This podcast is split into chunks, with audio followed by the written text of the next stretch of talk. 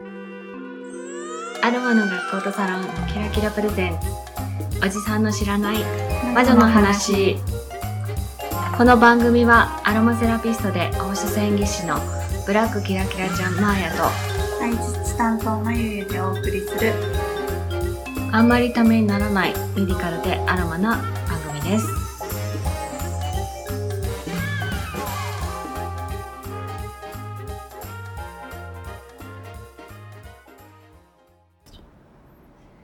こんにちは、あゆゆです。あ、かぶっちゃったごめん。マーヤです。今日は、はい。まゆゆの得意なことを話してもらおうと思います。うんはい。はい。ちょっと微調について話そうかなと思います。まあ素敵。はい。はい。微調とは、え、そこから行くの？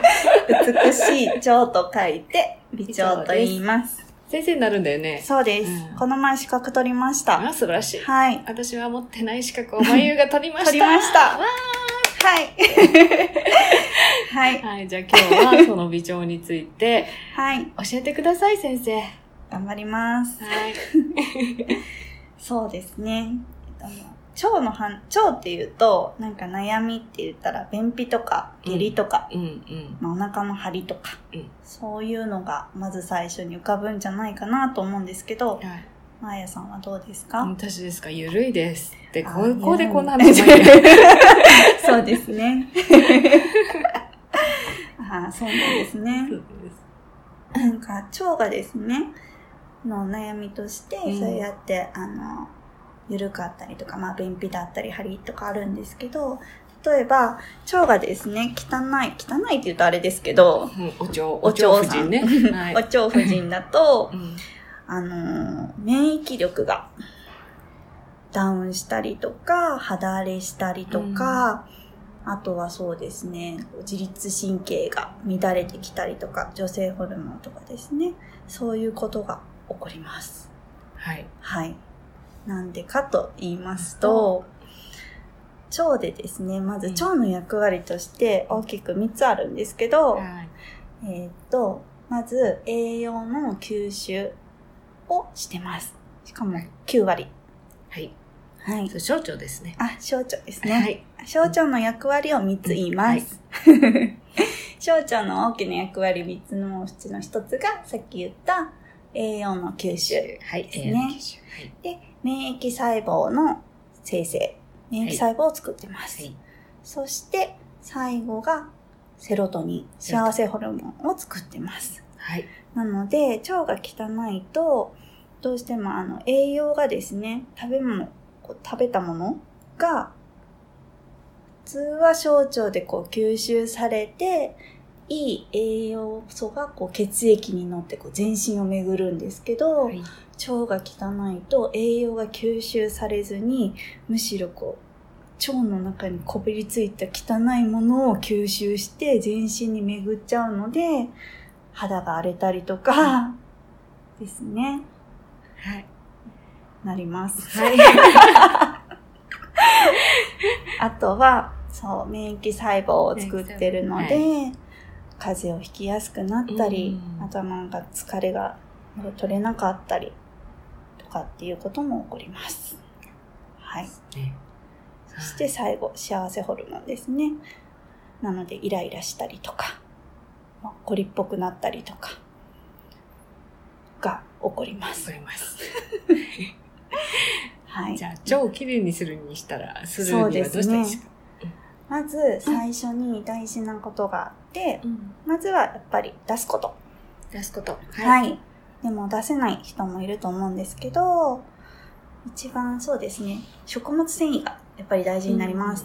食物繊維が今、だいたい男の人が目安として1日 20g、うん女の人が 18g 取るようにっていうふうに言われてるんですけど、今どの年代の人も取れてないっていう結果が出てます。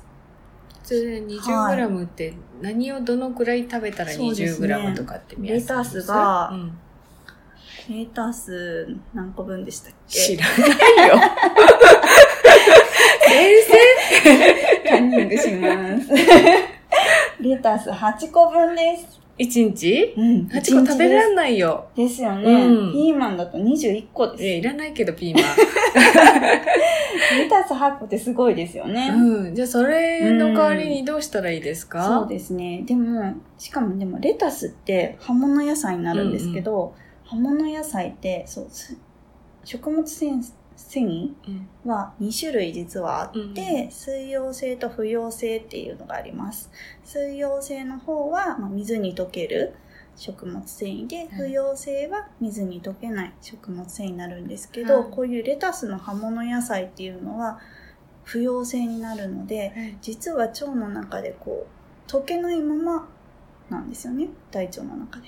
そうですね。うん。はいでその大腸の中にある老廃物のこうかさ増しをするような役割になるので、例えば便秘の人が、まあ、レタスとか同じように不溶性の食物繊維のさつまいもとか,、なんかよく食物繊維とか言ったらやっぱりサラダとかお芋系を思い浮かべると思うんですけど、そういうのを食べちゃうと余計便秘になるって言われてます。はい。なので一番便秘でも下痢の人でもおすすめなのは水溶性の方の食物繊維になります、代表的なものは海藻類、はい。わかめとか、うん。昆布とかうん。ですね。あと納豆。はい。アボカド。はい。モロヘイヤ。はい。ネバネバ系です。素晴らしい。はい。ぜひそちらを取っていただけるといいんじゃないかなと思います食べてますか？食べてます。私もね、一応、一応プランナー、はい何級 ?3 級？三 ?2 級級か。2二級級取ったね。はい2級なので、それを勉強してから、はい何か必ず水溶性のもの、あんまりね、海藻好きじゃないんだよ。あそうなんです そうなんねです。なんだけど、なんだろう、食べれるものを、まあ、例えばね、海苔を食べるでもいいし、そう、メカブは嫌いなので、美味しいのに。昆布はいとかね、はい塩昆布をちょっと食べたりとか、はい。そんな感じかそうな。ですね。ううんうん。あとはですね、うんやっぱり食物繊維を取ることも大事なんですけど、やっぱり水分だと思います。はい。水分量。水分量。どうですか？お水取ってますか？今日、今日まだこんだけしか飲んでない。やばい。コップ一杯しか飲んでない。そうそう、気をつけてね、ね飲むようにはしてるんだけど、はいなかなかうんうん。ね、難しいね。そうですよね喋ってる間と、はい目の前に置いとかないと飲まない。ううんん。同じですそう。ね。しかもなんか、結構お茶とかカフェインが多いのばっかり飲んじゃうんですよね。ダメじゃん、美長の先生。だけどカフェイン抜きのコーヒーとかうん紅茶にしました。あ、いいはいそう、そうね。ハーブティーとか私なんかそんなに、なんだろう、ゴリゴリカフェイン いかんとも言わんのですよね。はいうん。時間によるって言いますよね。私は朝はやっぱりカフェイン入ってるので、ちょっとキリッと。うんだと、むくみ取るしね、はいカフェインは。そうですね。うん利尿作用があるし。うんうん。うんですね。食べ物ね、は難しい。え、納豆は1日1納豆パック？い。いや、1、納豆は多くても2パックまでで ?1 すパッ。クまで。そう、はい多くてもっていう。そうなんですすよ。なんか納豆菌すっごい強いらしくって、3パック食べると、腸の中の悪玉菌が全部死んじゃうらしいんです。全部死んじゃいけない。そうなんですよ。うん悪玉菌は腸の中に、うんまあ、善玉菌と日和見菌悪玉菌っていうのがあるんですけど、悪玉菌はですねあ善玉菌悪玉菌日和見菌で日和見菌が一番多いんですよねで善玉菌まあ割合が善玉菌に悪玉菌1日和見菌7がベストバランスって言われてます。で悪玉菌はですねやっぱり1ないとそのなんていうんですか？攻撃した時の免疫力が下がる？免疫？なんだろう？なんていうの？よ抵抗力。抵抗力。やっぱり1ないと、善玉菌とか日和見菌とかばかりだと、こう何か悪い菌が入ってきた時うん。の抵抗力がなくなっちゃうので、やっぱり悪玉菌はちょっとは必要になります。じゃあ、悪い菌の戦っ戦う、ていうか、まあ、増えるのを増やす感じかな。そうそうそうです、そうです。なので、納豆は2パックまで。2パックまで。はい。そんな食べないけどね。うん まあ、1パック1パッですかね。クね。1日1パックぐらいでいいです。はい。うん。ですね。あと、ヨーグルトはどうですか？ヨーグルト。ヨーグルトもすごくいいと思います。でも、実はヨーグルトって、ヨーグルトの中にビフィズス菌とかいっぱいあると思うんですけど、ビフィズス菌は実は酸素の中では生きられないって言われてます。うんなので、ヨーグルトの蓋を開けた瞬間、空気にさらされると、ヨーグルトの中のビフィズス菌は全部死にます。なえ、のえで、どうやって食べたらいいですか？ね そう。そう。ヨーグルトは動物性の乳酸菌とかになるので、よかったら植物性の乳酸菌から取った方がいいんじゃないかって言われてます。植物性だと長生きする。そうなんです。腸の方にちゃんと届きます。うん。例えば、お漬物とか、お漬物ね。はい。発酵食品うん。とか、ピクルスピクルス？はい、ピクルス？お漬物だね。一緒か。なんか日本古来のもの。日本これ。発酵食品、まあ味噌とかね。味噌とか、お醤油とか。お醤油？お醤油うん、ちょっと違うかかな。な。お味噌だろうね。味噌ですね。味噌はいいかお味噌汁とか、うんうんうん。いいと思います。はいうん。ました。和食はね、和食やっぱいいですね。和食すごいいいなと思ってるので、はい。そうそう、お料理しないけどはね、いやればできる子なんだよねうん。同じえー、です。本当か？いやー私はやればできる子だと思うけど。私も多分クックパッドさえあればなんとかなると思う。まあ、もう女子力なさすぎな二人ですいませんね。そうそう、うんまあね、微調は、私もお腹の調子は、うんもう一つなんですけど、はいでも聞くと、やれること全部やってそうるだなんんです。よ。そう前に、まやさんをこの微調のカウンセリングをしたときに、いろいろこの提案をするんですけど、はいもう全部やってる。やってるって。確かに聞いてたら、なんでだろうって。そうやっぱり、あれですね。生活の不規則さ。不規則さ。なんか遊んでるみたいじゃん、それ。そういうことじゃないけど。遊んでないんだけど、そうですまあ、夜ね。勤のある生活とか、ね、なかなかこう、眉が仕事をこう、そう、うまくこう、思うようにいかないかな。イライラ感。イライラしてないけどね。ストレス。ストレスがそう溜まってるので、なかなか、もうだから本当に仕事辞めないとうん私のお腹の調子は良くならないんだけど、うん。まあまあまあ、来年ね、はい、はい。それまでに、美長頑張れはい。そうね、私も弁の先生の話を聞いたうんうん。時に、外から入ってくる、はい。えー細まあ、そういう乳酸菌とかね、はい。腸内細菌になる菌っていうのは、あの、影響を与えるけど入れ替わることはないって言ってたのね。そうなんですか？うん。だ、なんかね、私たちが持って生まれた菌ははい。もうすべてバランス。だからさっき言った、はあの、バランスね、はえーっと、なんだ？善玉菌が2で、うん。ヒアルミ菌が7で、はい。で悪玉菌がはい1っていうバランスを整えるうんうん。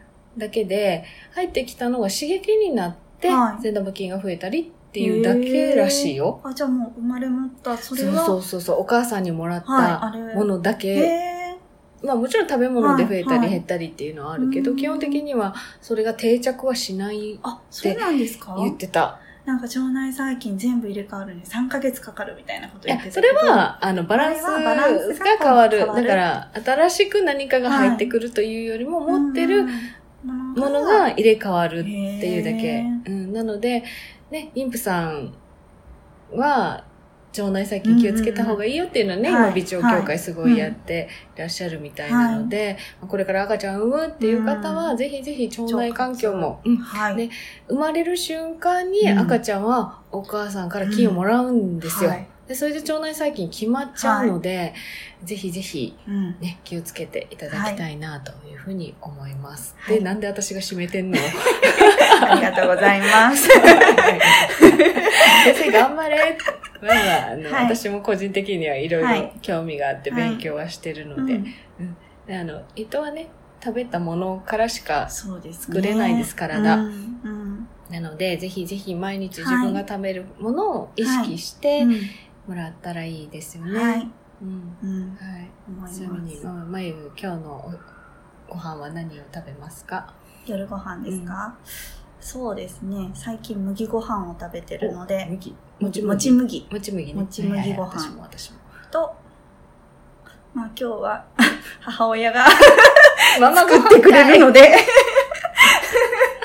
なんでしょうね 野菜炒めかな。野菜炒めかな？野菜炒めか。え、なんか水溶性は取らない。あでもこの前そう母親にしたんですよ、微調講座練習で。それから海藻類がよく出てくるようになりました。あ,、ね。と夜に納豆を食べてます、うん。うん。うん、いいんじゃないでしょうか。はい。私も納豆買って帰ろうかな、うん。今日はね。お願いします。はい。はい。今日はその辺ですそかうですね。はい。終。わります。はい。微調の先生頑張りますまゆゆでしたはい。私は美長になりたいです。まやでした。ありがとうごありざいます。がとうございました4月6日土曜日12時から先ほどお話しした微調プランナー3級講座を行います。まゆゆが微調アドバイザーとしてデビューします。お腹のお悩みがある方、疲れが取れない方、美肌になりたい方などぜひ来てください。お待ちしております。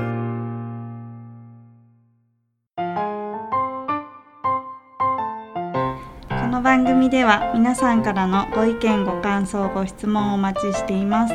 アンカーアプリ音声メッセージツイッターでハッシュタグおじまじょおじはひらがなで魔女は漢字をつけてつぶやいてください。メールはそのうち考えます。